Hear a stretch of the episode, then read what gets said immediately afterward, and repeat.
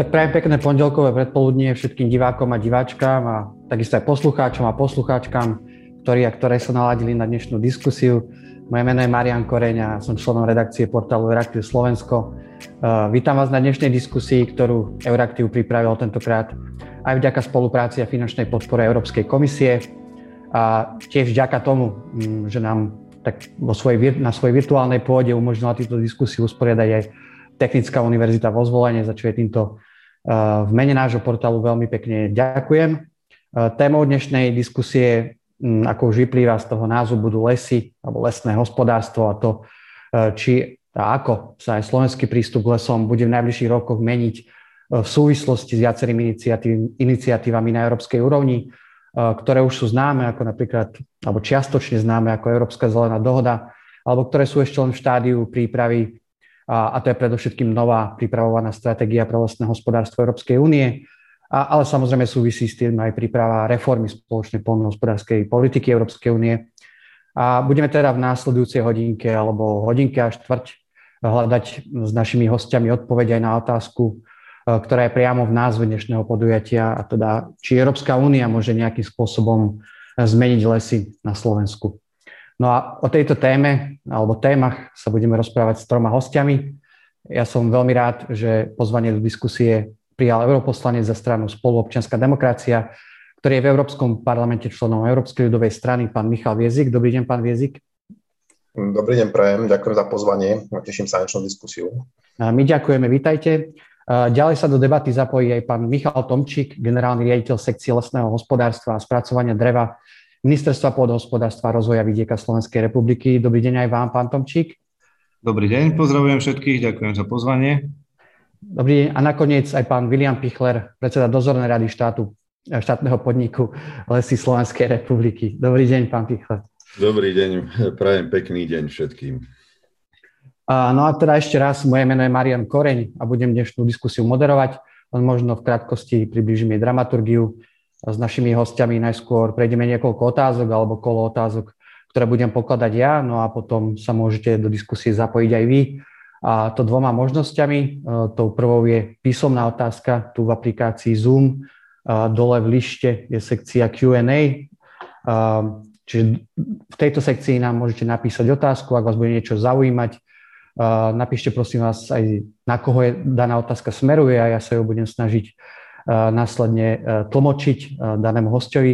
No a potom je tu aj možnosť prihlásiť sa o slovo, čiže otázku môžete položiť aj osobne, stačí kliknúť opäť dole v lište na ikonku ruky, raise hand, keď bude na to vhodná doba, tak vám odozdám slovo. Keďže my sme vždy radi, keď je diskusia živá alebo interaktívna, tak vás naozaj vyzývam, aby ste sa nebáli zapojiť do diskusie, budeme naozaj veľmi radi. A teda môžeme rovno prejsť tej hlavnej téme dnešnej diskusie. A teda úplne na začiatok by som dal slovo pánovi Viezikovi. Začne teda otázkou na vás. Európska komisia v súčasnosti pripravuje novú stratégiu lesného hospodárstva, ktorá by nejakým spôsobom mala vychádzať z nových iniciatív, ktoré som už aj spomínal a ktoré sa medzičasom v Európskej únii objavili. A to predovšetkým Európskej zelenej dohody, ktorá má za cieľ spraviť z Európy prvý klimaticky neutrálny kontinent do roku 2050. A zároveň minulý rok Európska komisia predstavila zatiaľ len taký rámcový dokument Stratégia Európskej únie pre biodiverzitu do roku 2030, ktorá síce ešte nie je záväzná, je to len nejaký návrh, ale prichádza s konkrétnymi cieľmi, ktoré by mali spomaliť stratu biologickej rozmanitosti v Európskej únie. A samozrejme, niektoré z tých cieľov sa dotýkajú aj lesov a lesného hospodárstva. A čo sa týka tej stratégie pre lesné hospodárstvo, zatiaľ nepoznáme, Európska komisia spustila k nej iba nejakú konzultáciu, ale Európsky parlament už minulý rok k nej prijímal, a teda ak mám správne informácie, svoje stanovisko. Tak moja prvá otázka k vám je, že akým smerom sa zatiaľ uberá diskusia o novom cykle lesného hospodárstva? A druhá otázka je, že prečo podľa vás vlastne Európska únia potrebuje takúto novú stratégiu, teda okrem toho technického dôvodu, že tá predošlá stratégia lesného hospodárstva bola prijatá ešte v roku 2013, síce neskôr bola nejakým spôsobom aj updateovaná.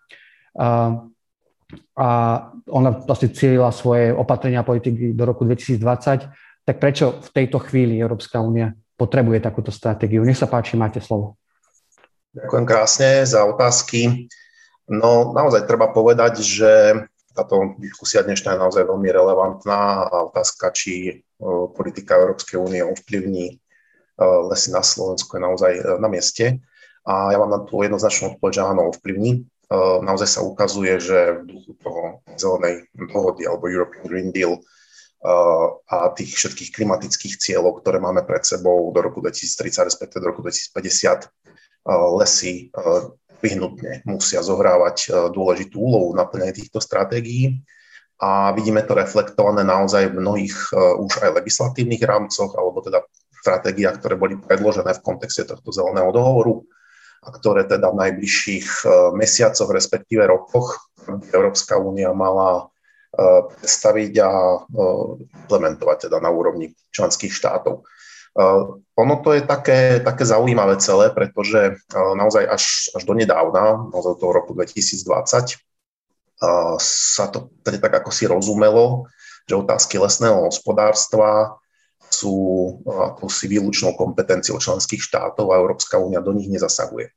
Ale keď sa na to pozrieme zo širšieho hľadiska, tak Európska únia mala už stratégie, ktoré sa týkali lesných pozemkov. Veľmi dobre vieme, že najmä teda ochrana prírody v kontexte siete Natura 2000 jednoznačne zasahovala do lesných pozemkov a aj do výkonu v podstate lesného hospodárstva, takže kompetencie Európskej únie tu boli, ale vnímali sa doposiaľ, alebo tak nejaké také nepísané pravidlo, že sa vnímali naozaj ako len cez tú prízmu ochrany prírody a do toho lesného hospodárstva sa únia nestarala do istej miery, môžeme povedať, lenže to je nepísané pravidlo v skutočnosti, ale to písané pravidlo je pomerne iné a začalo sa písať naozaj, tuším, v roku 1997, kedy vznikol spor medzi parlamentom a Radou Európy, kedy Rada Európy v podstate konštatovala, že lesné hospodárstvo je naozaj záležitosť nejakého agrárnej politiky.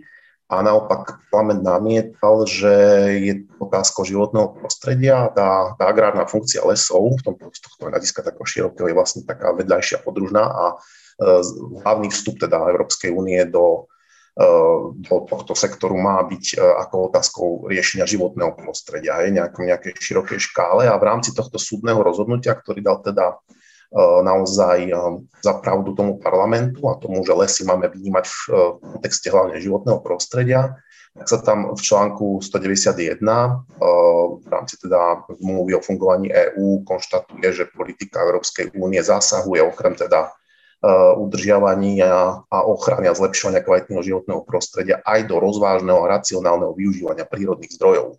A to je teda v podstate jasná parafráza alebo jasný odkaz na to, že aj lesné hospodárstvo je predmetom európskych politík.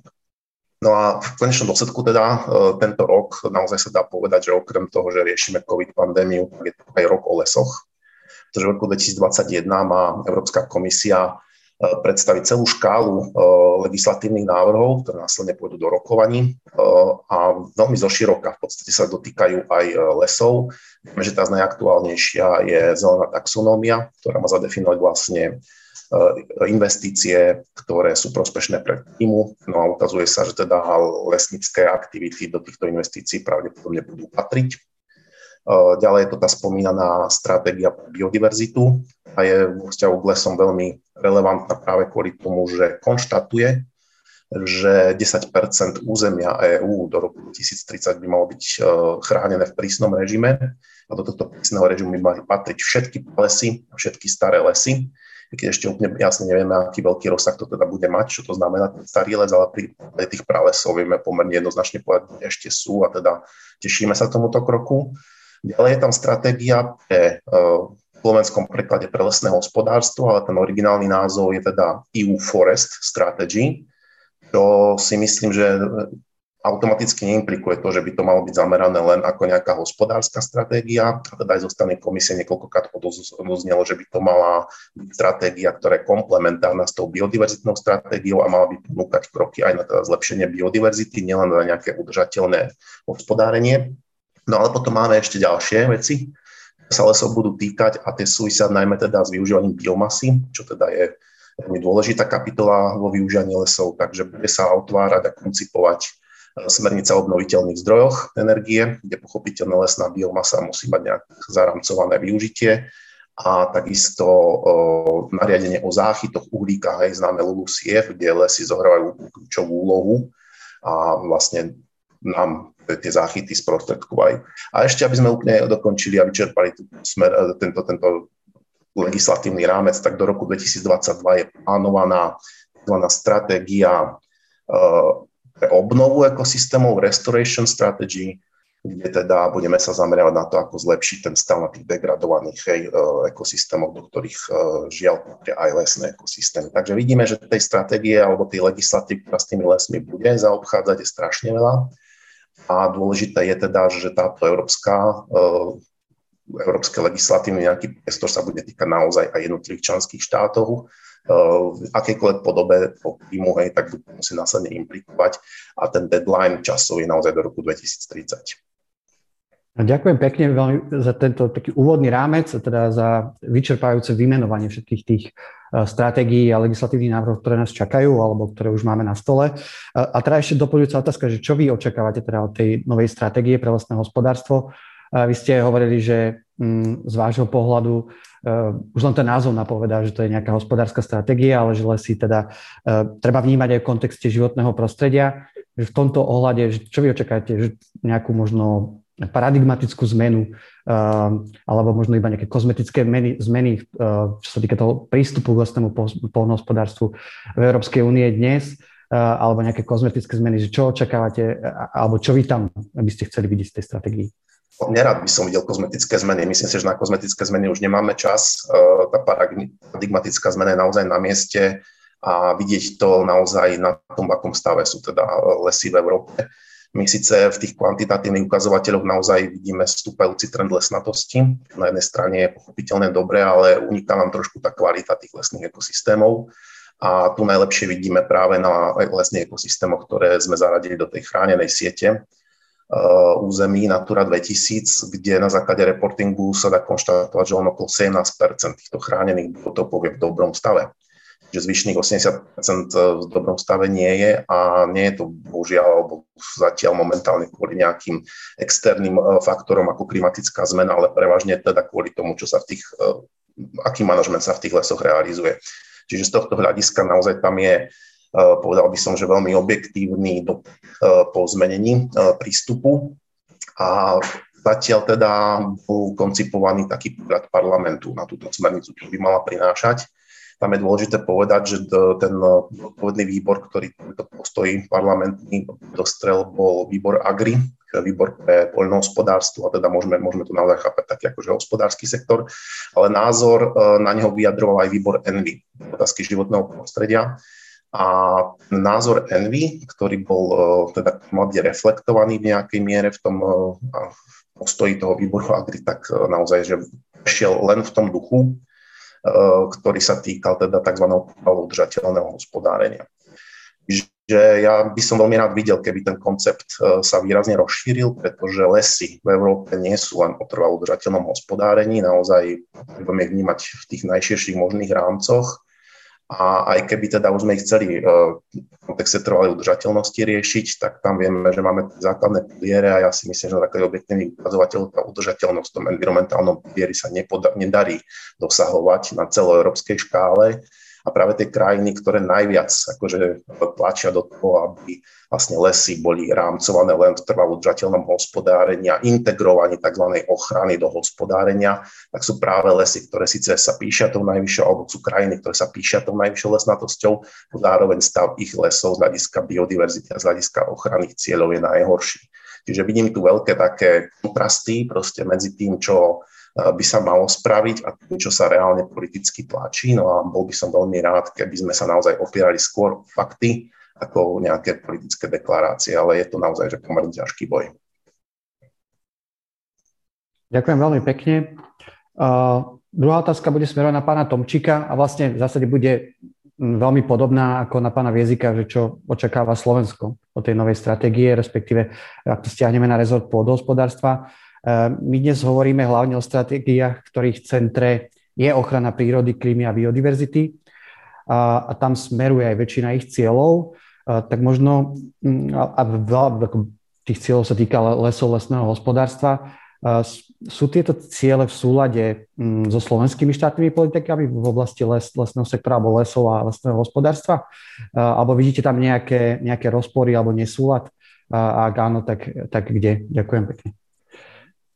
Ďakujem. Tak ja by som na úvod považoval za potrebné uviesť trošku takú historickú súvislosť, že Európa ako kontinent husto osídlený, husto obývaný mal dlhodobo poznačené lesy, možno aj drastickou minulosťou a ten potenciál bol logicky a pochopiteľne dlhodobo využívaný už od čias stredoveku a v súčasnosti sme sa všetci ocitli v situácii, kedy je naozaj nevyhnutné a potrebné nastavovať a hľadať také politiky, ktoré do istej miery zachovajú možnosti využívania lesov ako producentov významnej ekologicky obnoviteľnej drevnej suroviny a na strane druhej, aby bolo možné zachovať aj ich pôvodnosť alebo teda nejaké centra uchovania druhovej biodiverzity.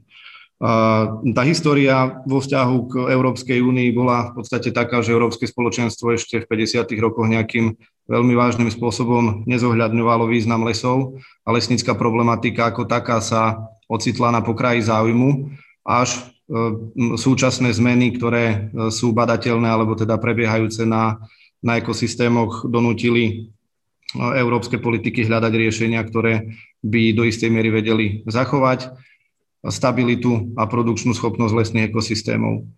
Ten vývoj lesníckej politiky je priamo úmerný situácií, ktoré sa nachádzajú v lesoch a je tam veľmi jasne a otvorene treba pomenovať problémy, ktoré súčasné lesné hospodárstvo má. Ľudská populácia vzrástla za posledných, tuším, 200 rokov z nejakých 2,4 miliardy na viac ako 7 a ten dopyt po produktoch z lesa alebo z dreva, zároveň dopyt po lesnom prostredí ako takom máme na stole a potrebujeme sa ním zaoberať. No a systém alebo teda vývoj európskej politiky, ktorý sa momentálne kreuje, je v prvom rade potrebné nejakým spôsobom politicky skoordinovať, pretože Európa ako kontinent má aj samotný les definovaný tak, že do tej definície spadajú nejaké lesné ekosystémy v Južnej Európe, či už v oblasti nejakého Španielska, ktoré môžeme považovať za nejaké riedkolesie, alebo teda obsadenie tých plôch drevinami je diametrálne iné ako povedzme na území severských štátov Škandinávii a takisto úplne iné ako je v území tej centrálnej Európy v oblasti Karpát. Čiže je pomerne ťažké nejakým spôsobom skoordinovať a nájsť ten správny model tvorby lesníckej politiky tak, aby vyhoval všetkým krajinám nejakým uniformným spôsobom. To si myslím, že to ani nebude možné a preto je nevyhnutné a dôležité zachovávať určitú mieru variability aj vo vzťahu ku konkrétnym krajinám. Ale aby som zodpovedal na tú otázku, ktorú ste položili, že či sú ciele v súlade so stratégiou nejakej slovenskej lesníckej politiky, tak určite platí, že musíme byť súčasťou a musíme byť skoordinovaní aj na tej európskej úrovni, ale nemali by sme zabúdať a nemali by sme prestať zohľadňovať aj výnimočnosť našej krajiny ako takej, pretože Slovensko môžeme považovať za hodnotovo a druhovo veľmi bohatú krajinu, či už od biotopov, alebo teda od typov lesa, od Dunajských lúhov až po v podstate najsevernejšie veľhory Európy, Vysoké Tatry. Tá variabilita je u nás skutočne veľmi bohatá. A aj fakt, že výmera lesov, alebo teda lesnatosť Slovenska na úrovni skoro 43% je výsledkom systematickej práce, či už našich predchodcov, lesníkov z minulosti a takisto aj do budúcna verím, že na tie požiadavky, ktoré sú momentálne na stole, tak lesnícky stav bude schopný zareagovať. Snažíme sa nastaviť aj lesnícku politiku na úrovni štátu tak, aby korešpondovala a reflektovala jednak na problémy, ktoré potrebujeme riešiť na domácej úrovni, ale zase, aby sme nevybočovali z tých európskych rámcov. No a na to máme k dispozícii rôzne mechanizmy, kde trošku s poľutovaním chcem povedať, že v minulosti sa na to lesníctvo nielen na európskej úrovni, ale takisto aj na domácej pôde veľmi neprihliadalo a za najvážnejší faktor, alebo teda dôvod prečo sú súčasné lesy v takom stave, v akom sú, je ich samofinancovateľnosť, alebo teda obrovská závislosť na ťažbách a tržbách z predaného dreva, čo by sme v rámci rezortu veľmi radi zmenili a do budúcna nastavili tak, aby systém diverzifikácie tržieb a príjmov bol oveľa širší. Teda je snahou nastaviť široké portfólio financovania lesného hospodárstva tak, aby bolo možné zachovávať jednak produkčnú schopnosť a podporovať a rozširovať aj ostatné mimoprodukčné. A môžem sa ešte spýtať, vy ste teda hovorili, že sa snažíte kreovať štátnu politiku, lesnickú politiku v súlade s európskymi cieľmi, že môžete byť konkrétni nejakým spôsobom, že ak sa to prejavuje? No tak s potešením by som chcel dať do pozornosti poslucháčom alebo teda divákom, že poprvýkrát sa dostala problematika lesníctva alebo lesného hospodárstva už do úrovne, alebo teda konkrétne do programového vyhlásenia vlády, kde, dovolím si povedať, je veľmi detailným a takým vo vzťahu k histórii veľmi precízným spôsobom rozpísaná problematika a zámery, akým smerom by sa lesné hospodárstvo chcelo a malo uberať, čiže z tej najvyššej úrovne zo strany vlády a potom už aj smerom ku konkrétnej legislatíve, tak je treba povedať, alebo teda dať do pozornosti taký dôležitý milník, kedy v novele zákona o lesoch sa zadefinoval pojem prírode blízke hospodárenie, ktoré sme v minulosti nemali, čo je určite veľmi, veľmi dobrá skutočnosť a zásluhou jednak aj nejakej koordinácie lesnického stavu a takisto aj s ochranármi, pretože ten pojem prírode blízke hospodárenie sa takisto objavuje aj v zákone o ochrane prírody a krajiny, kde v jednej z noviel došlo ku takému konsenzu, kde sa prijalo opatrenie, že v národných parkoch sa bude hospodáriť výlučne len prírode blízkym hospodárením. Čiže zhrniem programové vyhlásenie vlády, zákon o lesoch, zákon o ochrane prírody a krajiny a teraz máme v procese na stole rozpracovanú vyhlášku o hospodárskej úprave lesov, čo je dosť taký názov pre laika, nie veľmi teda je možno problém ho pochopiť, že o čo ide v tej hospodárskej úprave lesa, ale ide o predpis, ktorý má vytvárať nejaké konkrétne návody a postupy, akým smerom by sa mali lesné ekosystémy kvantifikovať, kvalifikovať a takisto by sa vo vzťahu k ním mali nastavovať aj manažmentové opatrenia. Čiže ten priesak do tvorby legislatívy lesníckej je nastavený a máme snahu z neho neuhnúť a mať za cieľ nielen tú legislatívu napísať, ale takisto ju implementovať aj do prevádzky a praxe. To bude kľúčové a dôležité.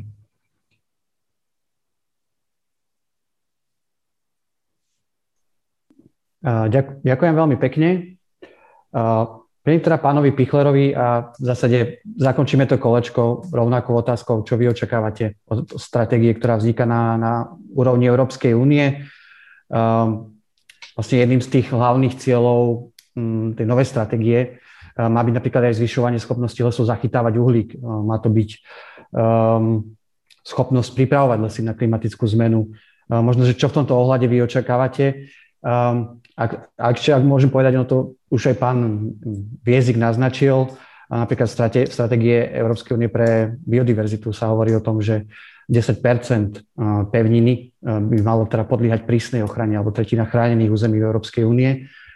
Čiže ide o nejaké územia, kde by sa vlastne vylučovalo hospodárenie alebo kde bude nejaká prísna ochrana prírody.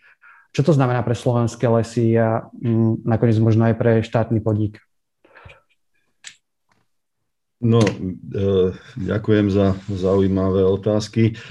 V prvom rade je asi potrebné dať do kontextu všetky tieto avizované politiky týkajúce sa európskeho kontinentu, pretože tie rámce sú zhruba také, že človek a ľudská činnosť emituje do ovzdušia z fosílnych palív a likvidáciou existujúcich prírodných lesov na celom svete zhruba 11,5 miliardy tón uhlíka, zväčša fosílneho.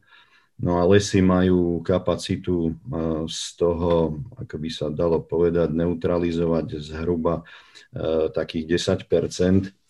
Čiže tieto politiky ja si veľmi cením, vážim, sledujem ich v podstate 30 rokov, pretože asi toľko alebo niečo menej trvá aj proces ministerskej konferencie európskej, teda o lesoch, z ktorej vznikla potom platforma Forest Europe. Hovorí sa tam práve o indikátoroch udržateľného hospodárovania lesov. No ale čo si myslím, že je prvá vec, že by nikto nemal si myslieť, že týmito opatreniami problém globálnej klimatickej zmeny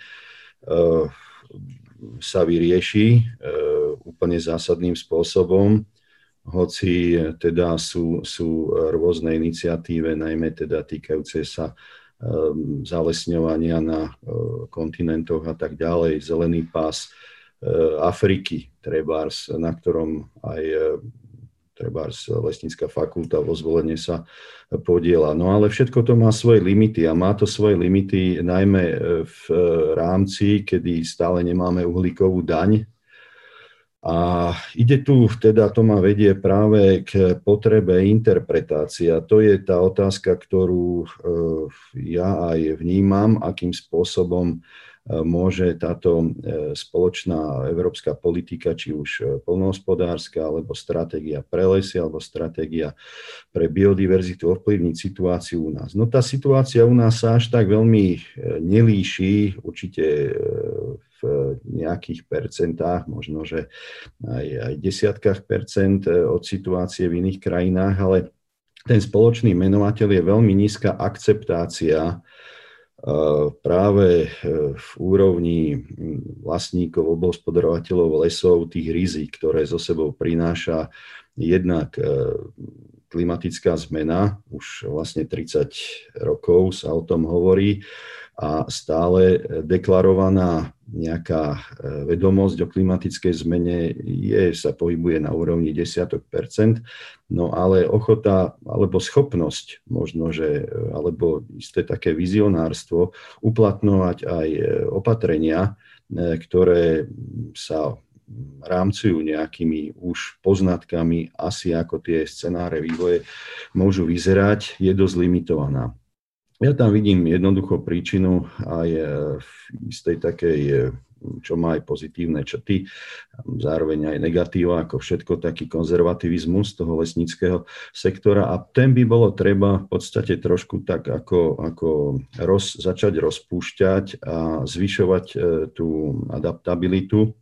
A od toho očakávam práve, alebo to očakávam od tejto politiky, že budú jednak informačné nástroje efektívne, spustené na báze naozaj poznatkov aj z kognitívnej psychológie. Ľudia oveľa lepšie pochopia informácie, keď sú im prezentované vhodným spôsobom, že takýchto informácií bude dosť. No a potom, že budú aj podporné mechanizmy, ktoré budú viazať akúkoľvek podporu v lesnom hospodárstve na adaptívne opatrenia. Tak v našom prípade určite sú to prebudovy lesov, najmä monokultúrna, štruktúrne a druhovo funkčne diverzifikované lesy.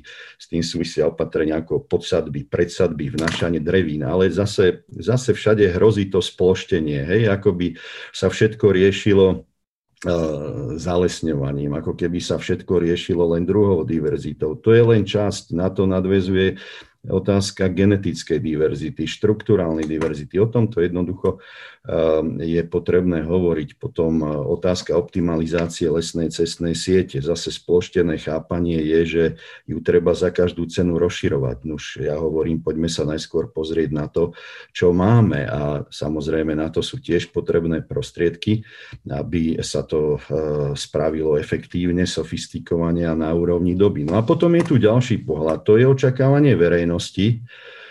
A to sa mení. A myslím si, že aj spoločná nejaká lesnícka politika je aj výsledkom, jednoducho myslím to v dobrom slova zmysle, takej hry tých hráčov, ktorí vidia, že lesníctvo naráža na rámce spoločenských očakávaní a to, čo bola, kedy bolo ako oceňované spoločnosťou, tak dneska ten diapazon tých očakávaní sa ďaleko zvýšil. Poviem jednu informáciu, že po začiatku pandemických opatrení v súvislosti s covidom vzrástla návštevnosť lesov na Slovensku zhruba o 2,5 milióna návštev za mesiac. Tak si to prepočítajme, koľko je to do roka.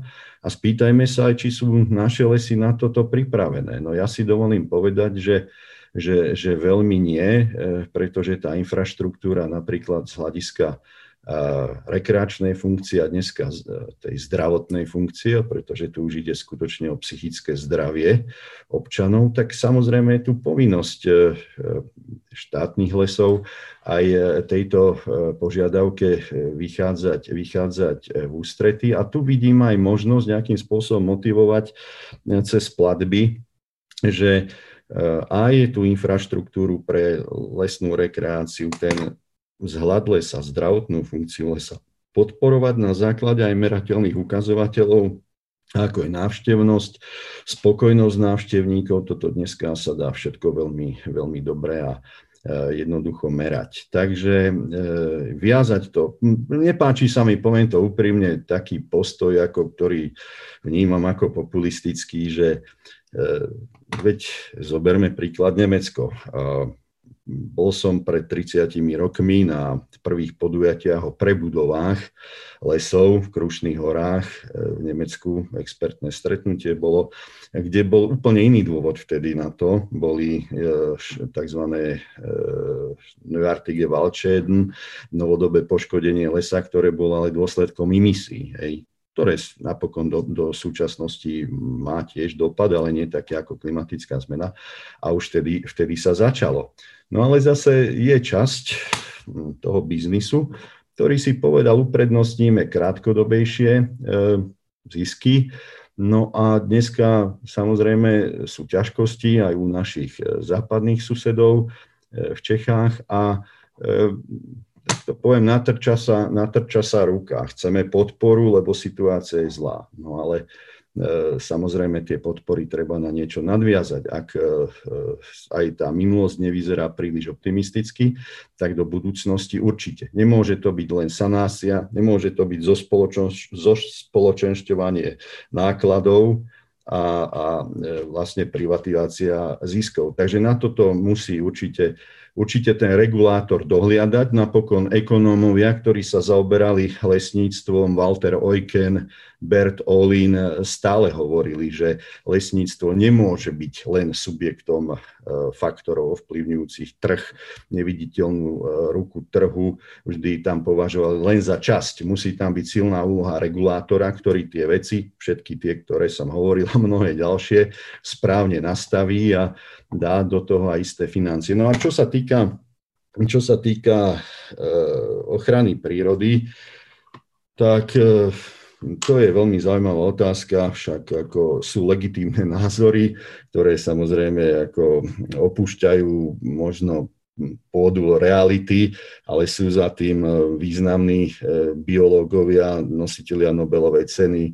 Edward Wilson napísal knihu 50% biosféry chránené ako podmienka prežitia, udržania životu na planéte. Ja osobne si myslím, že Európa by tú ambíciu tých 10% toho územia, ktoré by malo byť v režime ochrany skôr prísnejšie ako menej prísnej, potrebuje z hľadiska zachovania tej pestrosti, ktorú človek nikdy nedokáže. Nikdy jednoducho principiálne to není možné, pretože systém ako príroda není možné optimalizovať. A ten systém, keď je v takomto režime, tak generuje sám od seba riešenia, ktoré je potom možné využiť a jedným z nich je napokon to, čo povedal aj pán inžinier Tomčík, generálny riaditeľ sekcie, je prírode blízke lesné hospodárstvo, ktoré myslím si, že teda určite v hospodárskych lesoch a aj v režimoch ochrany menej prísnych je veľkým prínosom a riešením, pretože zvyšuje to, na čo smerovala aj otázka, rezilienciu, zmierňuje klimatické extrémy, No a možno povedať, a to aj moji kolegovia alebo priatelia aj z kruhov ochrany prírody uznávajú, že les takýmto spôsobom obospodarovaný zvonku ani návštevník a často ani odborník nevníma, že je to obospodarovaný les. No, takže od tých schematizmov je potrebné ustupovať a pracovať s ľuďmi, pracovať na všetkých úrovniach. Toľko asi tej otázke. Ďakujem veľmi pekne. Nech sa páči pre ostatných panelistov, ak máte záujem reagovať. Nech sa páči, pán Tomčík. Ďakujem. Ja by som ešte doplnil môj úvodný vstup o jednu dôležitú položku. Nespomenul som Národný lesnický program, čo je v podstate proces, do ktorého vstupuje na základe široko participatívneho spôsobu veľký okruh subjektov z rôznych spektier spoločnosti. Je to v podstate proces, ktorý prebieha aj v tomto roku a na konci tohto procesu bude nejaký výsledný materiál, ktorým sa bude zaoberať vláda. No a plus ešte je samozrejme potrebné povedať, že aj pripravovaná spoločná poľnohospodárska politika už je tým konkrétnym nástrojom, ktorým by sme chceli tie jednotlivé ciele dosiahnuť.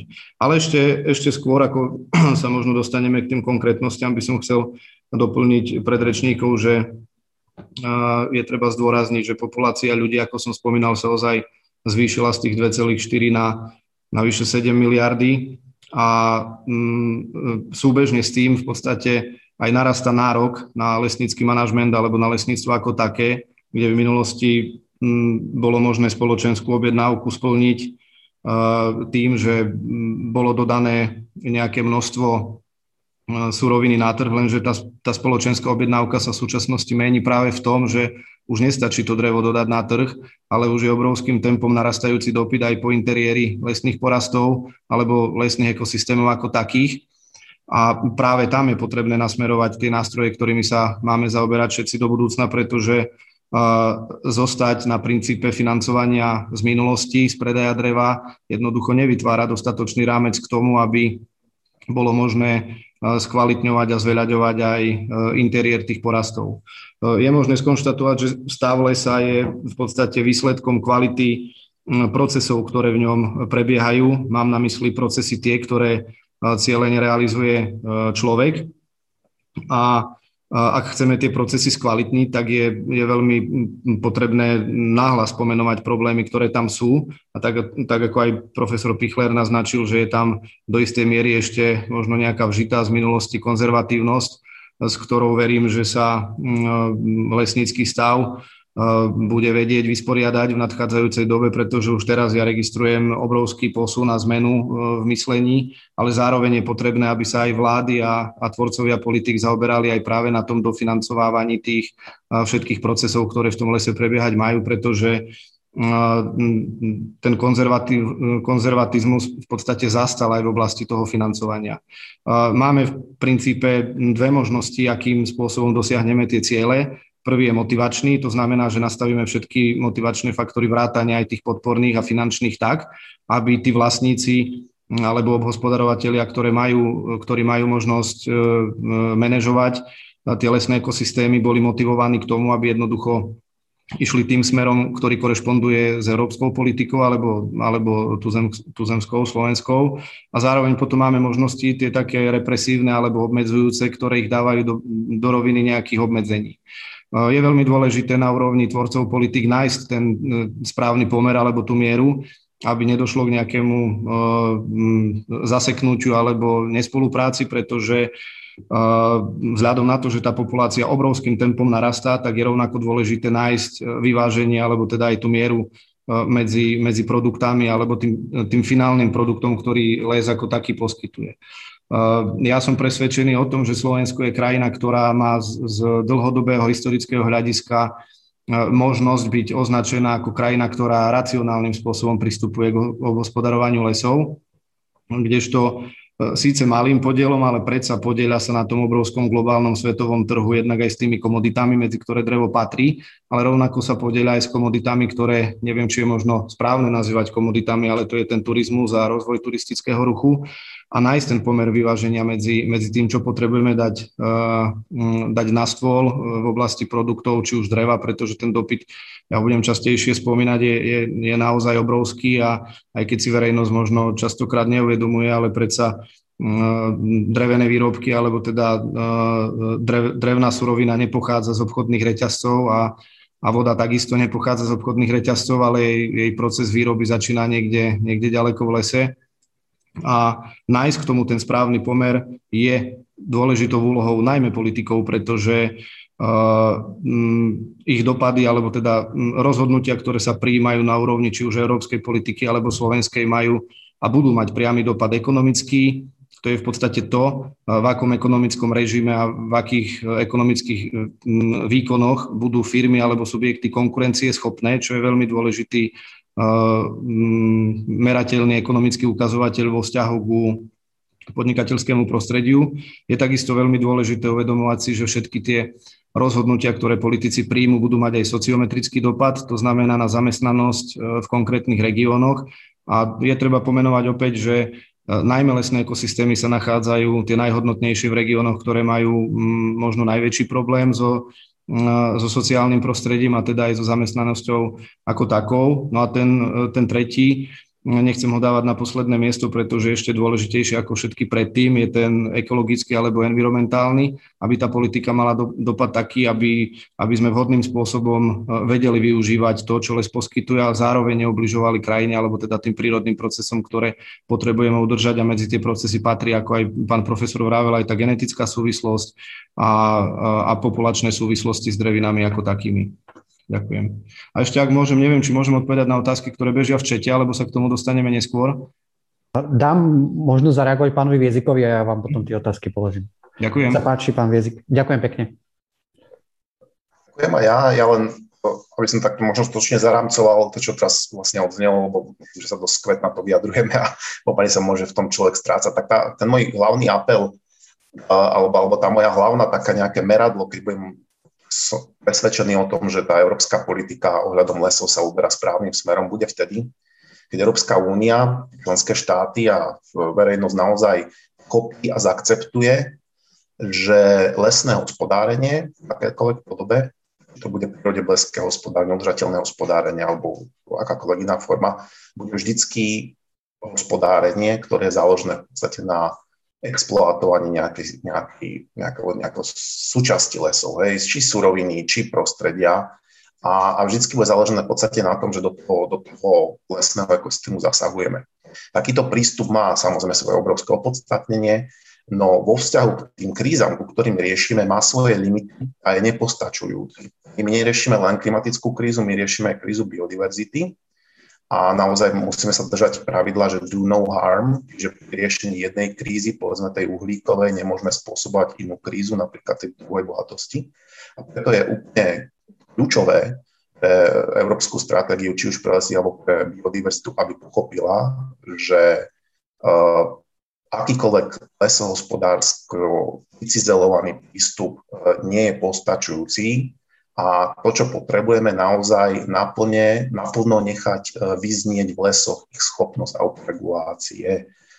Čiže tá debata bude naozaj o tom, či Európa pôjde podľa mňa takou greenwashovou cestou a bude hovoriť, že máme schopnosť vyriešiť túto krízu cez integrovaný hospodársky prístup, teda že nejakými úpravami hospodárenia dokážeme efektívne chrániť aj teda je autoregulujúce sa ekosystémy, alebo naozaj zaakceptuje, že tam, kde budeme hospodáriť, budeme to robiť čo najlepšie, ale zároveň rovnako kriticky potrebujeme územia, kde hospodáriť nebudeme. A o tom je napríklad aj tá stratégia tej biodiverzity, ktorá hovorí, že teda takých území by malo byť 10% povrchu EÚ, pravdepodobne.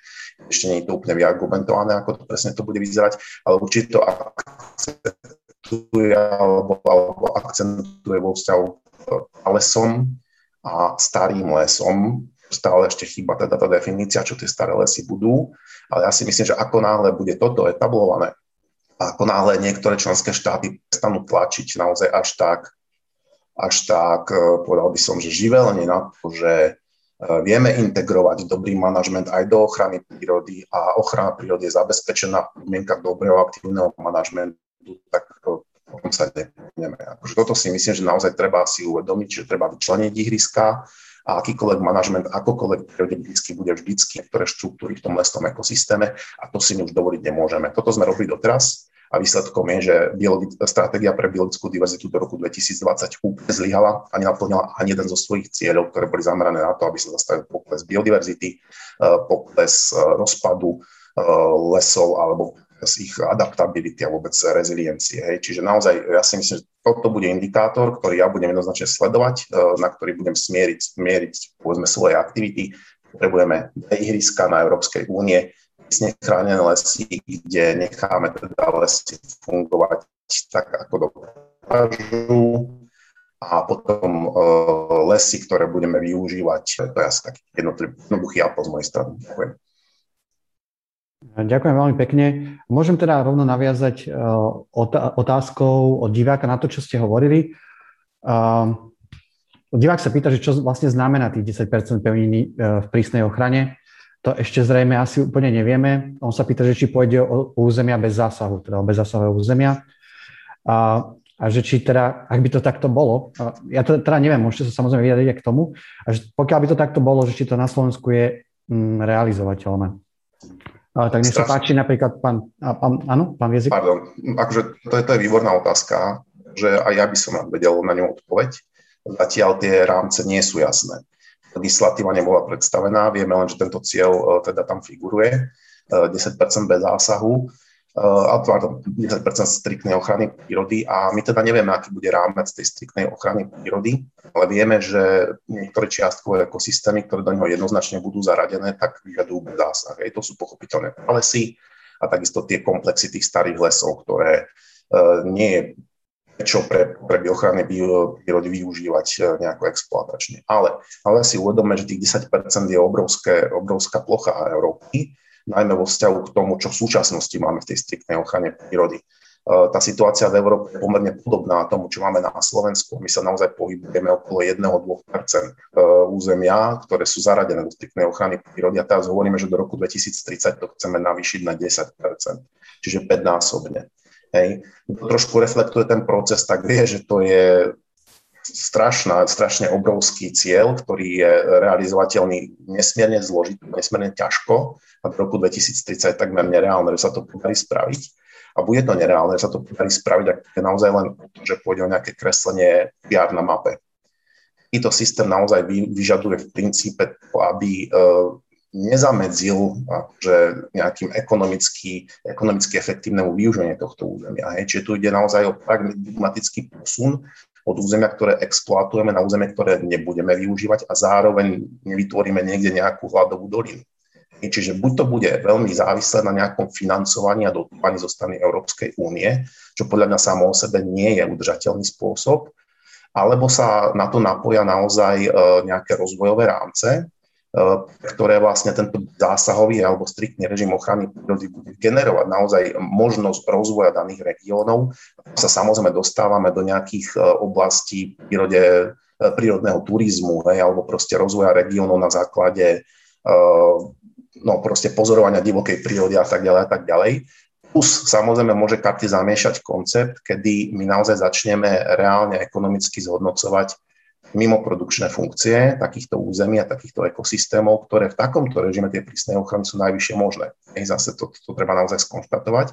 A sa zase môžeme naozaj baviť, že či vytvoríme nejaký rámec na zhodnocovanie viazania uhlíka, alebo zhodnocovania, neviem, vodohospodárskych proste nejakých funkcií.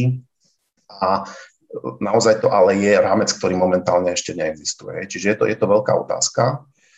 Ja osobne, keby som mal typovať, tak si myslím, že do roku 2030 sa tých 10% nepodarí, alebo ak sa podarí, tak to bude v nejakom takom hybridnom režime, ktorý bude naozaj hrňať aj striktnú ochranu, aj režimy, ktoré síce budú viazané na nejaký aktívny manažment, ale v porovnaní s inými alternatívami budú prísne. Lebo naozaj prísne neznamená nevyhnutne zásahové, ale naozaj by to malo byť odlíšiteľné od aktuálneho stavu, že tých 10% sa primárne bude viazať na existujúcich takmer 30% naturovských území, pravdepodobne. A tam ešte tak si to si treba uvedomiť, že tých 10% bude pravdepodobne celoeurópsky cieľ, bude možné ich parciálne rozdeliť do všetkých krajín, pretože v mnohých krajinách, najmä západnej Európy, naozaj nie je čo chrániť prísne, ak teda nepodiel nejakú regeneračnú stratégiu. A my sa naozaj musíme na to pozrieť, že tých území, ktoré naozaj majú zmysel v takomto režime byť chránené, sa do veľkej miery nachádza práve v Karpatskom oblúku. Tak ja si myslím, že Slovensko, Rumunsko sa akože bude v hľadáčiku týchto stratégií, no ale potom naozaj ide o to, aby aj Slováci, aj Rumúni takúto stratégiu akceptovali, aby ju nepovažovali za nejaké nemiestne zasahovanie Európskej únie, ale naozaj ako výzvu a možnosť na rozvoj týchto regiónov na udržateľnej báze využívania prírodného potenciálu bez jeho hospodárskej exploatácie. To je asi všetko, čo sa k tomu dá momentálne povedať. Nech sa páči, pán Pichler, môžete zareagovať možno na tú otázku od diváka, samozrejme aj na pána Wiezika a ešte možno, či by ste chceli zareagovať aj na jeho čiastočné výhrady k tomu prírode blízkému hospodáreniu v lese a možno k tomu uprednostňovaniu vzhľadom k tomu, že čelíme nejakým krízam biodiverzity, klimatickej kríze, nejakú tú autoreguláciu lesa. Tak nech sa páči.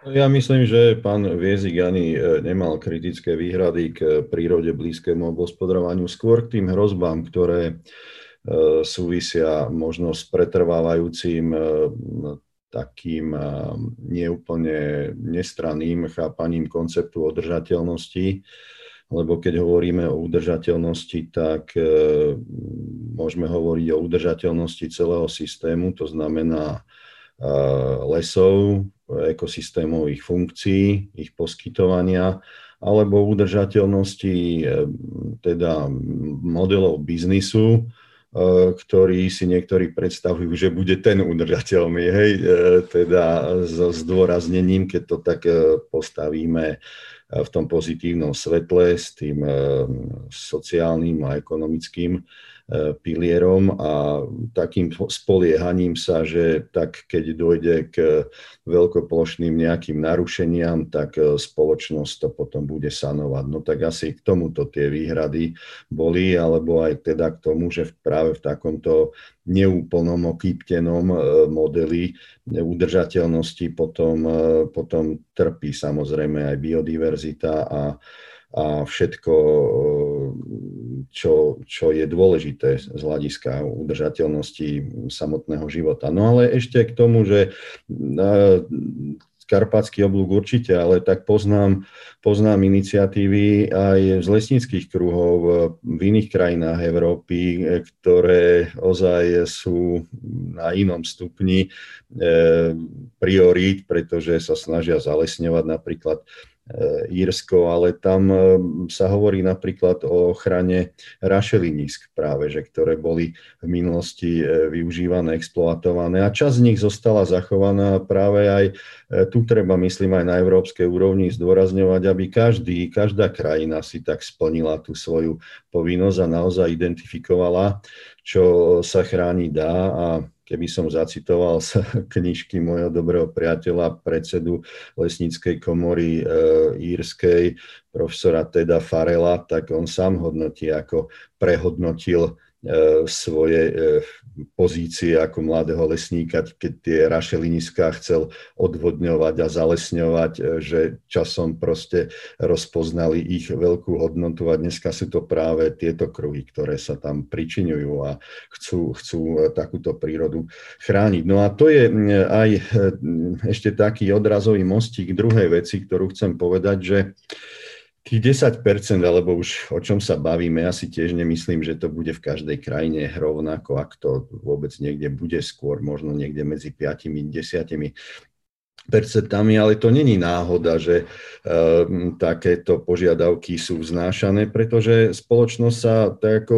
povedal pán generálny riaditeľ Tomčík, nevie už vyrovnať s tým, že namiesto teda prostredia pokojného, ktoré bude generovať pozitívne emócie, budú konfrontovaní s prostredím, ktoré generuje stres, ktoré teda bude obhospodarované skôr s tým modelom ako ekonomický biznis model, ako obvykle, as usual, bez teda toho ohľadu na udržateľnosť aj toho interiéru, tej kvality. No a to není len európsky problém.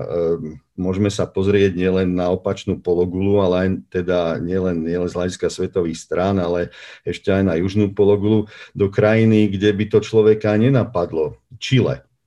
Jedna z najväčších lesnícko-drevárskych firiem, Arauco, narazila na tak obrovský spoločenský odpor pri využívaní lesov, kde dochádzalo tam k obrovskému nárastu rozlohy plantáží, rýchlo rastúcich drevín a tak ďalej. A teraz si predstavte situáciu, že máte pobrežné horské pásmo, kde sa toto deje, sú tam ročné zrážky 2500 mm, to znamená x násobok toho, čo máme my. Napriek tomu tie podhoria trpia suchom, lebo to všetko vypijú tie rýchlo rastúce dreviny, ktoré sa ťažia vo veku 15 rokov. No, bol tam tak obrovský odpor, že spoločnosť sama bola nútená nakúpiť územia a vyhlásiť ich za bezzásahové. Tie územia majú rozlohy 10 000 hektárov, a situácia sa ukludnila. A nepovažujem to ja osobne, ja som sa tým prípadom dosť zaoberal a nie len teda ja, bola štúdia k tomu tu dokonca uverejnená v Harvard Business Review, čo je vlastne veľmi, veľmi ako mienkotvorný ekonomický a manažerský celosvetový magazín, kde sa týmto zaoberali. No, ona táto požiadavka vzniká aj takto. Ja si myslím, že budúcnosť není principiálne uzatvorená, práve keď sa bude aplikovať a rozšíri sa prírode blízke obhospodarovanie, voči ktorému je obrovský odpor. Ja chápem tie dôvody, medzi teda často aj lesníckymi kruhmi a teda hlavne tam, že je to akási nadpráca, ale ja si osobne myslím, že to je sine qua non, že je to jednoducho podmienka, pretože ak sa neprejde na takéto spôsoby manažmentu lesov, tak jednoducho to spoločnosť neznesie naďalej a tie skryté náklady potom takéhoto biznis modelu naozaj budú také, že jeho protagonistov budú nútiť do pozície hľadať možnosti ako spoločenských kompenzácií, nie pohybu vpred, ale sanácie škôd, ktoré vlastne ako takýmto spôsobom vznikajú. Čiže si myslím, že keď sa rozšíri prírode blízke obhospodarovanie lesa, naozaj také, aké možno vidieť na viacerých miestach na Slovensku, aj v piatok sme boli pozrieť na Orave, na obvode v Zákamenom, na Paráči, kde to jednoducho vyzerá nádherne a keď ľudia budú vidieť, že sa takto hospodári, možno aj ten tlak na práve presne tých 10% nebude taký veľký a bude jednoducho aj ten priestor na takú širšiu spoločenskú dohodu, ako aj Michal Wiezik, teda pán europoslanec, povedal, že istá miera flexibilita ako musí byť, však sme ľudia, musíme sa dohodnúť, ale to není čosi extra, že my teraz sa nejako blahosklonne dohodneme, že niečo. Je to podmienka prežitia. A ak nie v krátkej dobe aj prežitia, tak určite zdravia. Duševného aj telesného. Ďakujem.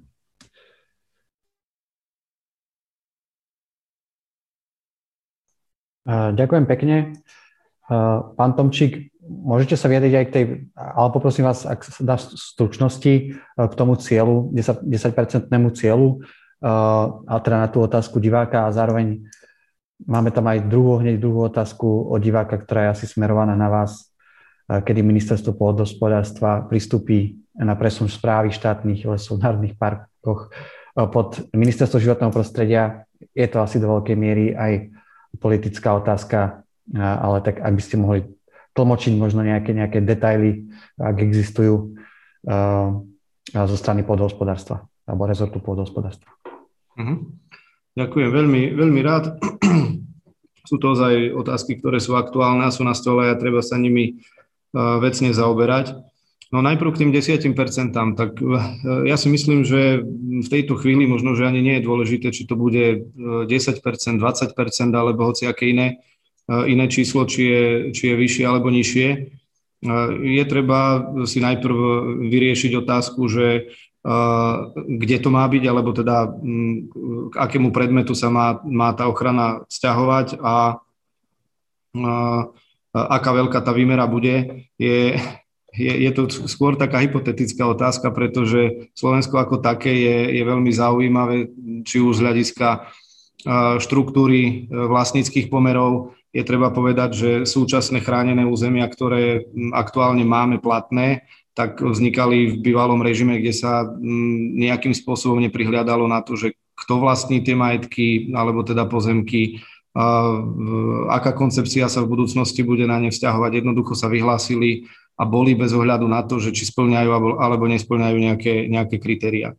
Ja chápem a myslím, že sa aj stotožňujem s tým, že súčasný svet a moderný a budúcnosť jednoducho vyžaduje územia, ktoré budú striktne chránené a ktoré budú poskytovať ten priestor na ozaj ten taký nekoordinovaný, človekom nekoordinovaný život populácií rastlín, teda druhov rastlín alebo živočíchov. Toto je OK a myslím si, že to by sme mali rešpektovať všetci.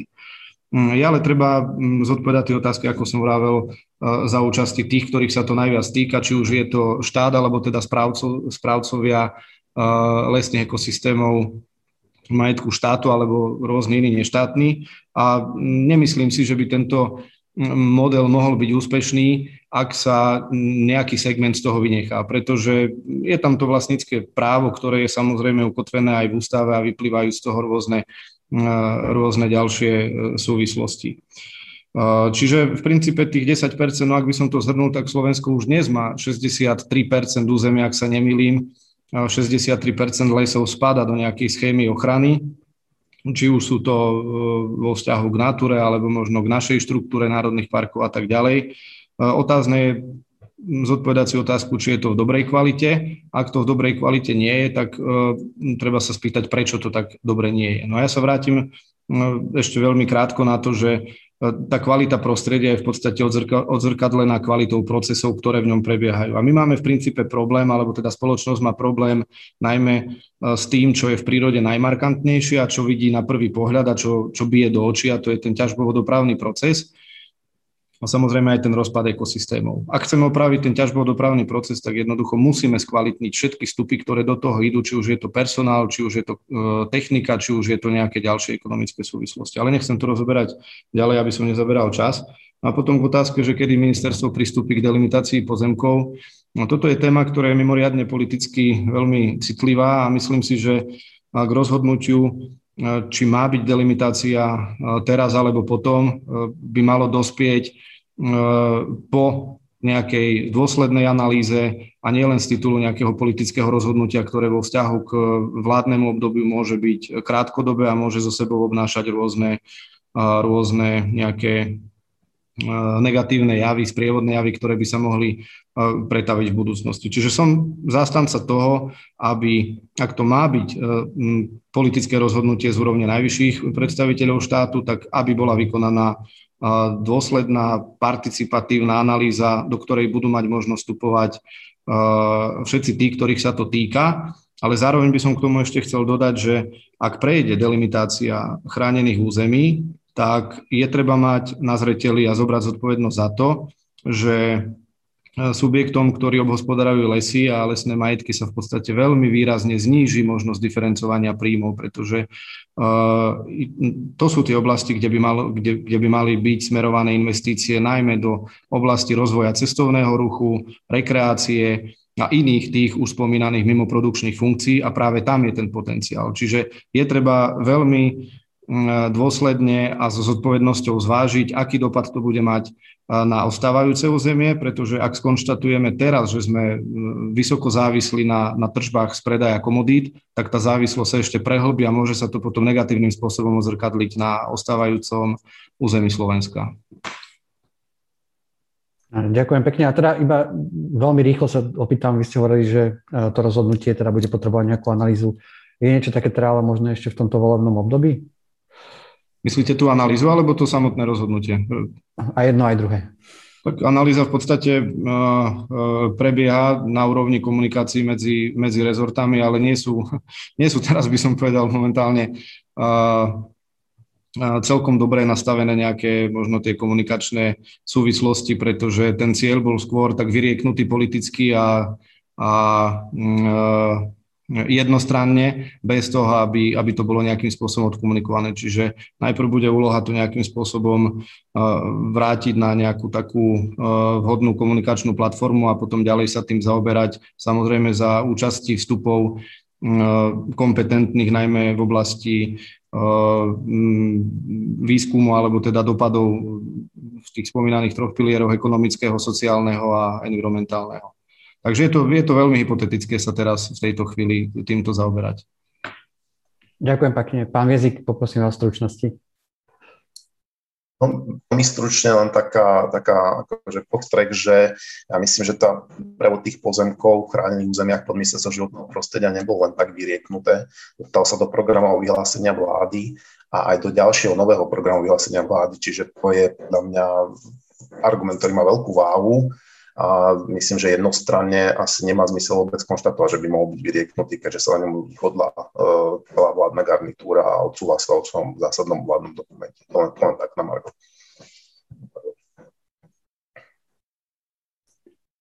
Ďakujem pekne. Môžeme teda prejsť, už naozaj nemáme toho času veľa, tak poďme k tej druhej téme dnešnej diskusie. Pán Tomčík to už vo svojich príspevkoch aj naznačoval. Dnešným hlavným zdrojom investícií v lesnom hospodárstve je spoločná poľnohospodárska politika alebo program rozvoja vidieka. Čiastočne sú to aj peniaze zo štrukturálnych fondov Európskej únie. Ministerstvo pôdohospodárstva v súčasnosti píše strategický plán, kde teda musí nejakým spôsobom aj priblížiť, ako využiť peniaze v tomto sektore, ktoré sa na to ponúkajú. Ja by som teda chcela, možno nebude to na žiadneho konkrétneho panelistu, ale chcel by som každého z vás sa spýtať, že ako využiť tieto dostupné zdroje. Či to má ísť, tak ako aj pán Tomčík hovoril, možno nejakú náhradu príjmov tých vlastníkov alebo správcov jednotlivých území. A teda bavíme sa asi predovšetkým o tých vzácnych územiach, kde aj pán Tomčík hovoril, že sa často nachádzajú v územiach, kde možno sú nejaké, alebo sociálne alebo hospodársky zaostávajú. Tak teda ako využiť tieto peniaze? Sú to tie kompenzácie, alebo by to skôr malo byť na motivovanie k nejakým opatreniam alebo aktivitám, ktoré sú prírode blízke?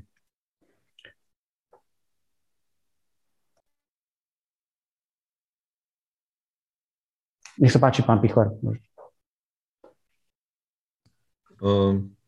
No, myslím si, že tam to spektrum môže byť naozaj široké. Prvé, čo som povedal, že by to malo byť akákoľvek podpora naviazaná na udržateľnosť jej efektov, to znamená aj naplnenie parametrov, posunu tým progresívnym formám využívania. A áno, určite obrovským problémom, ktorý máme v lesnom hospodárstve, je zastaralosť parku, toho technického. Pracujú v lesoch veľmi staré stroje, ktoré neboli dizajnované na šetrné obhospodarovanie lesov. Je to podpora naozaj nových technológií, ale opäť s tým, že sa musí jednať o udržateľnosť toho celého systému, nielen modelu business as usual, to znamená nie nevyhnutne k nejakému bezprostrednému riešeniu ziskovosti. A potom aj v tej hlbšej rovine na analýzu pojmov, ako je tzv. Bežné obhospodarovanie lesa. Snažili sme sa v minulosti aj toto dať do vyhlášky a preformulovať, aby už v tzv.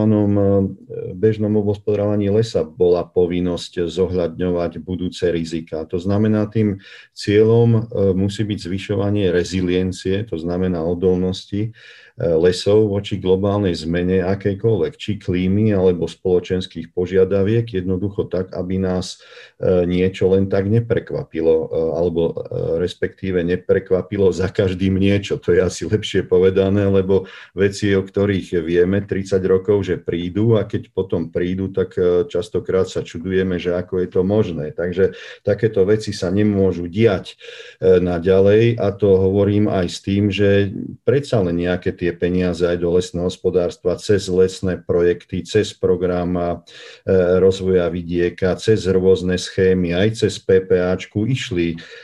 Každý to samozrejme sleduje a vie o tom, kto je trochu v obraze o týchto veciach. No len zrejme to nebolo dobre postavené, čiže ide o to nielen čo, koľko, ale aj akým spôsobom. Takže som spomenul z jednej strany spektra obnovu strojového parku, zavádzanie moderných technológií, analýza rizikovosti a rizika lesného hospodárstva, pretože lesné hospodárstvo je dneska vlastne do veľkej miery aj manažmentom rizik, podpora toho, čo bolo povedané, zdravotnej a rekreačnej funkcie. Tam začína podľa môjho názoru v súčasnosti už splývať. Ja absolútne odmietam koncept, že ak niekto si chce duševne oddychnúť pozorovaním toho, čo nazývame divočina, aby sadol na lietadlo a išiel do Spojených štátov, tak to predsa tá spoločnosť má povinnosť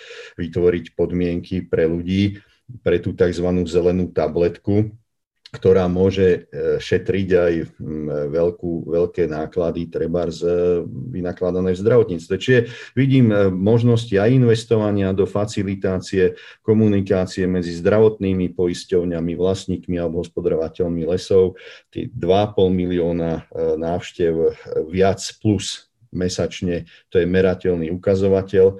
No, takže potom ja mám takú nádej, že tá podpora, keď bude takto dobre nastavená a naviazaná, tak časom sa bude môcť aj utlmovať, pretože sa ten model sa stane trvalo udržateľným. Nebudú tie krátkodobé straty, také masívne, tie výkyvy a to všetko, čo v podstate znižuje efektivitu lesného hospodárstva. Takže myslím si, že do všetkých týchto oblastí by to malo ísť, ale nie tak, ako to išlo v minulosti. Ďakujem. Ďakujem veľmi pekne. Pán Tomčík, môžete približiť, aké sú plány ministerstva v tomto hľade? Pán Tomčík asi tu teraz nie je, asi sa nám prerušilo spojenie. Tak nech sa páči, pán Wiezik, aká je vaša predstava, možno, že ako využiť tieto dostupné zdroje? Dobre, ďakujem krásne. V prvom rade, ja by som možno to tak zaramcoval, že nebavme sa len o lesnom hospodárstve, nebavme sa o lesoch, kde to lesné hospodárstvo sa realizuje, ale ja naozaj vyjadrujem presvedčenie o tom, že les je ďaleko, ale že ďaleko viac, alebo poskytuje ľudskej spoločnosti ďaleko viac, než to, čo momentálne my v rámci toho lesa ohodnotujeme. A dôležité je, že tieto služby a tieto hodnoty my nevytvárame. Vytvára ich les a my ich naozaj vieme utilizovať vtedy, ak ten les funguje ako ekosystém, ako stabilné spoločenstvo. A toto potrebujeme pochopiteľne reflektovať. Obrovské peniaze, ktoré v súčasnosti Európska únia naozaj generuje v rámci teda svojho rozpočtu, v rámci dotácií, sú zároveň obrovsky konzervatívne. Ja nevidím veľký priestor na to, aby vôbec povedzme spoločnej agrárnej politike nejaké zásadnejšie peniaze boli alokované na lesy. Nevidím to proste v tých politických nejakých polohách a rovinách a stanoviskách. A už vôbec nie na to, aby nejaké obrovské peniaze išli na zlepšenie situácie v lesov v zmysle toho, že by sa tam nejakým spôsobom povedzme, že obmedzovalo využívanie toho lesa. A ja sa naozaj bojím, že tento systém je natoľko konzervatívny, že budeme musieť zažiť naozaj nejakú zásadnú negatívnu zmenu, aby sa vygenerovali naozaj prostriedky, ktoré adresne by riešili túto vec. A není veľmi ďaleko tá parafráza COVID-19. Pred COVID-19 v podstate princípy boli naozaj o tom, že sa neudržateľne využívalo prírodné prostredie a doslova sa zneužívalo prírodné prostredie, či už vo forme odlesňovania alebo vo forme zneužívania zvierat a vznikla táto eventualita, ktorá spôsobila obrovské, ale že obrovské astronomické ekonomické škody a následne, ako väčšinou teda zreflektovaním toho zdravotného rizika, ale v konečnom dôsledku koncepčne by bolo zreflektovaním toho environmentálneho rizika, sa vyčlenili obrovské peniaze na potieranie tejto nejakej krízy. A obávam sa, aby naozaj sme my nečakali naozaj takýto zásadný kolaps lesných ekosystémov, keď sa proste ukáže tá proklamovaná udržateľnosť ako jeden veľký greenwashing a krajiny, ktoré naozaj sa oháňajú touto udržateľnosťou ako kriminálnym argumentom, ktorý sekajú akúkoľvek diskusiu a debatu, sa budú pozerať na to, ako sa im rozpadajú tie ich lesné plantáže. Akože pred 3-4 rokmi by Nemecko konštatovalo, že má udržateľné hospodárstvo, 5 rokmi by to boli Češi a ja si myslím, že pred rokom 2004 to bolo aj Slovensko, ktoré sa tým píšilo, aké máme udržateľné hospodárenie, ako v ňom vieme pestovať smrekové plantáže. Tento domček z kariet sa naozaj rozsýpa a naozaj sa ukazuje, že to, čo sme si mohli dovoliť 200 rokov, pretože sme žili v chladných klimatických podmienkach, si už ďalej dovoliť nebudeme môcť a na toto by sme sa mali naozaj zamerať. Ale to zameranie a vyčlenie finančných prostriedkov a vôbec také presmerovanie tých aktivít začína a končí uvedomením si tejto skutočnosti, uvedomením tejto kritickej reality, ktorú pred sebou máme, že naozaj my do 20 rokov môžeme reálne na krajinej úrovni skolabovať. A to, na čo sme boli zvyknutí a čo sme vedeli robiť s lesmi, nebude možné, pretože sa nám budú rozpadať doslova pod rukami. Ak chceme niečo s týmto spraviť, tak musíme začať maximalizovať využitie adaptívneho potenciálu lesov a toho, že tie lesy takéto výkyvy už zažili a ešte stále evolučne majú mechanizmy, ktoré to dokážu urobiť, ale to je naozaj možné len vtedy, keď tomu lesu necháme ten priestor a necháme ho sa vyvíjať. Nemusíme to robiť samozrejme na celej krajinej škále, ale musíme mať dostatočne reprezentatívne veľké územia, ktoré to budú môcť spraviť. Keď toto si uvedomíme, bude jasné, kam musia ísť peniaze, ako musia byť realizované a implementované tieto kroky, tak ja si myslím, že potom máme šancu naozaj nejako koncepčne sa pohnúť z miesta a vykročiť teda k lepším a zelenším zajtrajškom. Pán Tomčík sa odhlásil, lebo sa mu zasekol mikrofón.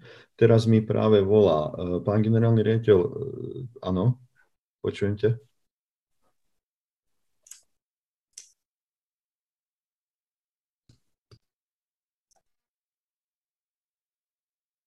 Dobre, tak ja ešte využijem, pán Wiezik, vás, že možno, či viete povedať, že kde dneska možno tie peniaze sa nevyužívali úplne dobre, že akým typom projektom sa vyhnúť. Alebo keď budete povedať, že možno nejaké typy projektov alebo možno typy platieb, ktoré by mohli byť súčasťou toho nového programového obdobia. No, keď sa pozrieme na to, kam išli európske peniaze v rámci lesnej krajiny, tak vidíme, že sa uplatňovali maximálne ak tak v druhom pilieri spoločnej agrárnej politiky a išli na budovanie protipožiarnych ciest v rámci rozvoja vidieka, čo sa identifikovalo ako jeden z veľkých rizík environmentálnych pre Slovensko. 85% lesov je údajne ohrozených požiarmi, tak sa budovali požiarne cesty a následne tie sa využívali na zvýšenie ťažby. To je pomerne jednoduchá kauzalita, no takto to nepôjde. Proste to je greenwashing. My naozaj potrebujeme, ak teda peniaze využívať v lesnej krajine, tak na zlepšenie teda hospodárenia v hospodárskych lesoch a na kompenzovanie újmy za predpoklad, že takáto újma vznikne v prípade tých prísne chránených území. My môžeme naozaj reálne využívať peniaze na vykupovanie území, aby sme ich zahrnuli do nejakých sústav chránených území. My vieme, že potrebujeme tie územia v súvislosti napríklad s hlucháňom. Vieme, že tam nám chýba nejakých 50 000 hektárov bezzásahových lesov, aby sme naozaj koncepčne chránili toho hlucháňa, aby sme naozaj mohli Európskemu súdu povedať, že OK, už nás netrestajte, už žiadne ďalšie sankcie, robíme, čo môžeme. Toto potrebujeme vidieť v realite. A zatiaľ tie kroky sú naozaj slabúčke. Keď sa pozrite na financie, ktoré reálne idú na ochranu prírody, ako to striknú, tak sú to peniaze z LIFE-ovského projektu, kde sa teda bavíme o rádovo nižších financiách, ako idú povedzme do spoločnej agrárnej politiky. A ja si osobne myslím, že tie financie, ktoré budeme potrebovať naozaj na zarámcovanie a etablovanie prísne chránených území na takých obrovských výmerách, tých 10%, ešte neexistujú, ešte neboli vytvorené a teda dúfam, že dostatočne budú reflektované a navrhnuté v tej chádzajúcej legislatíve. Takže toto je ešte otvorená kapitola a ja naozaj budem tak na tie ekologické, ako aj na tieto ekonomické ukazovatele veľmi dôsledne dbať, lebo viem, že jedno bez druhého nebude možné. Ďakujem pekne. Pán Pichler, máte teda novú informáciu? Áno, muselo tam dôjsť k reštartu počítača, lebo bol tam zrejme nejaký problém so systémom. Pán generálny riaditeľ sa prihlasuje teraz opätovne, takže on nás aj počúva cez môj mobilný telefón, ale zrejme je zanepráznený tým, čo teda treba technicky riešiť. No, takže toto je informácia, ktorú mám. Takže nám zostáva čakať. Počúvam. Áno, prosím.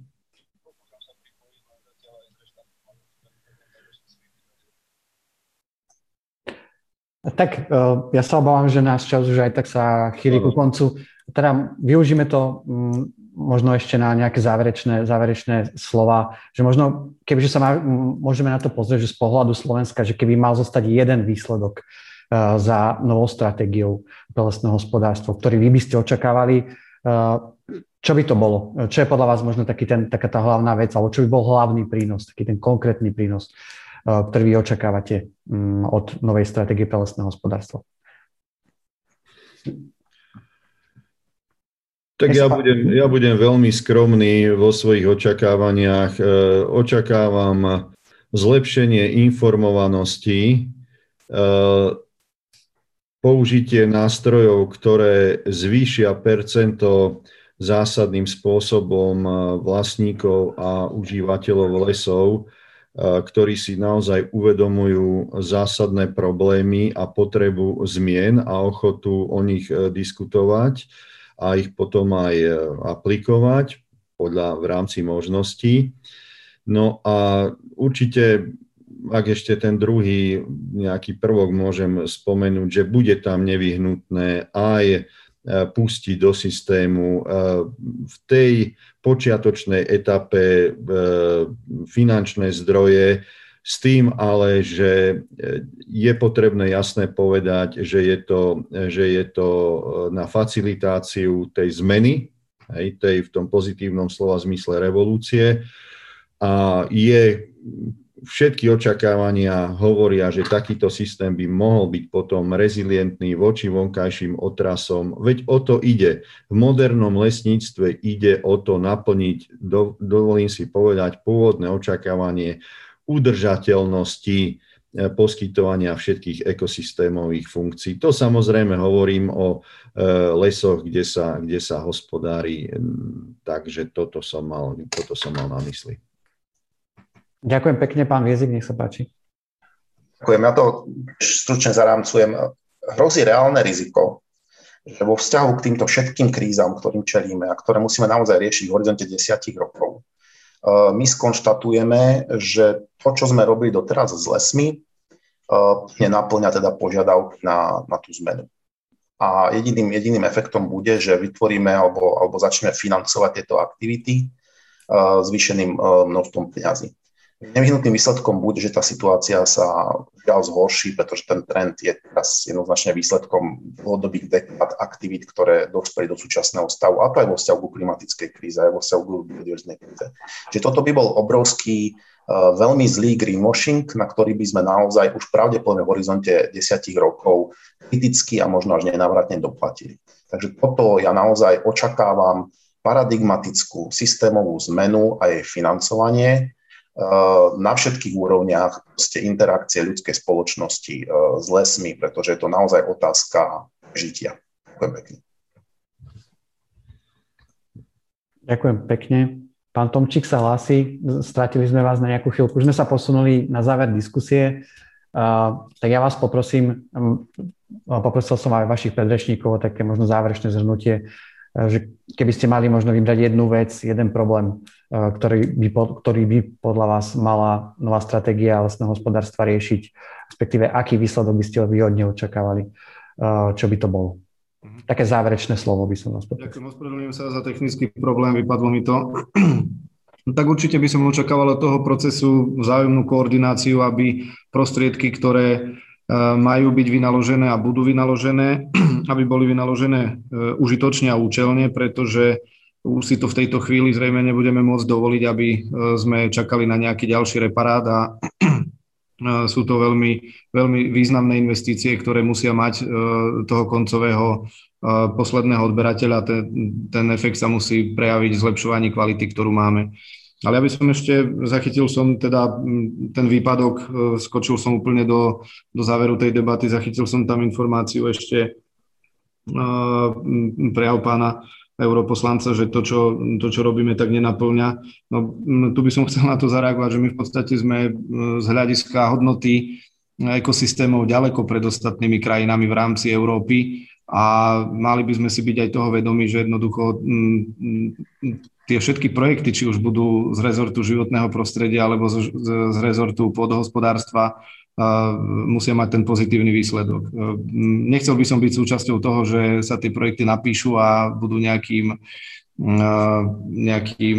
neefektívnym spôsobom minuté na niečo, čo neprinesie pozitívny efekt. A ešte k tomu programovému vyhláseniu vlády, tak áno, uznávam, je to tam napísané, len rovnako v oblasti lesného hospodárstva je napísané aj to, že dôjde k prehodnoteniu chránených území v spolupráci s ochranárskou obcou a je tam do istej miery taká trošku disproporcia, ale myslím si, že tá etapovitosť alebo teda následnosť krokov by mala vychádzať z takého postupu alebo teda s takým cieľom, aby sme nerobili bod C a D bez toho, ak ho nemáme spravený ešte A a B. Ale ospravedlňujem sa, lebo dostal som sa do tej debaty a neviem, či som na to správne zareagoval, ale ak sa už jedná o tú záverečnú reč, tak nechcel som, aby tieto súvislosti zostali nevypovedané. Tak ak som netrafil, tak sa ospravedlňujem. Ďakujem pekne, pán Wiezik ukazuje, že áno, tak asi to bude v poriadku. Ja sa teda ospravedlňujem, naozaj náš čas sa naplnil v tejto chvíli. Čo sa týka ešte tých investícií alebo využitia tých zdrojov, ktoré bude mať na starosti Ministerstvo pôdohospodárstva alebo ktoré respektíve v súčasnosti zapisuje do intervenčnej stratégie, tak ja teda sľubujem za portál Euraktív, že sa budeme venovať aj tejto téme a určite ešte budeme žiadať aj stanovisko rezort pôdohospodárstva, čiže určite sledujte náš portál. Ja v tejto chvíli sa chcem poďakovať účastníkom dnešnej diskusie, pánovi Pichlerovi, pánovi Tomčíkovi a pánovi Wiezikovi. Myslím si, že to bola veľmi zaujímavá diskusia. Bohužiaľ, tento typ diskusí má vždycky dva problémy. Málo času, veľa otázok. Ale myslím si, že tých otázok sme otvorili veľa, aj sme niektoré z nich stihli odpovedať. Určite to nie je ani posledná diskusia z našej strany na túto tému. Takže ešte raz veľmi pekne ďakujem za vašu účasť. Rovnako tak pekne ďakujem aj našim divákom a diváčkam.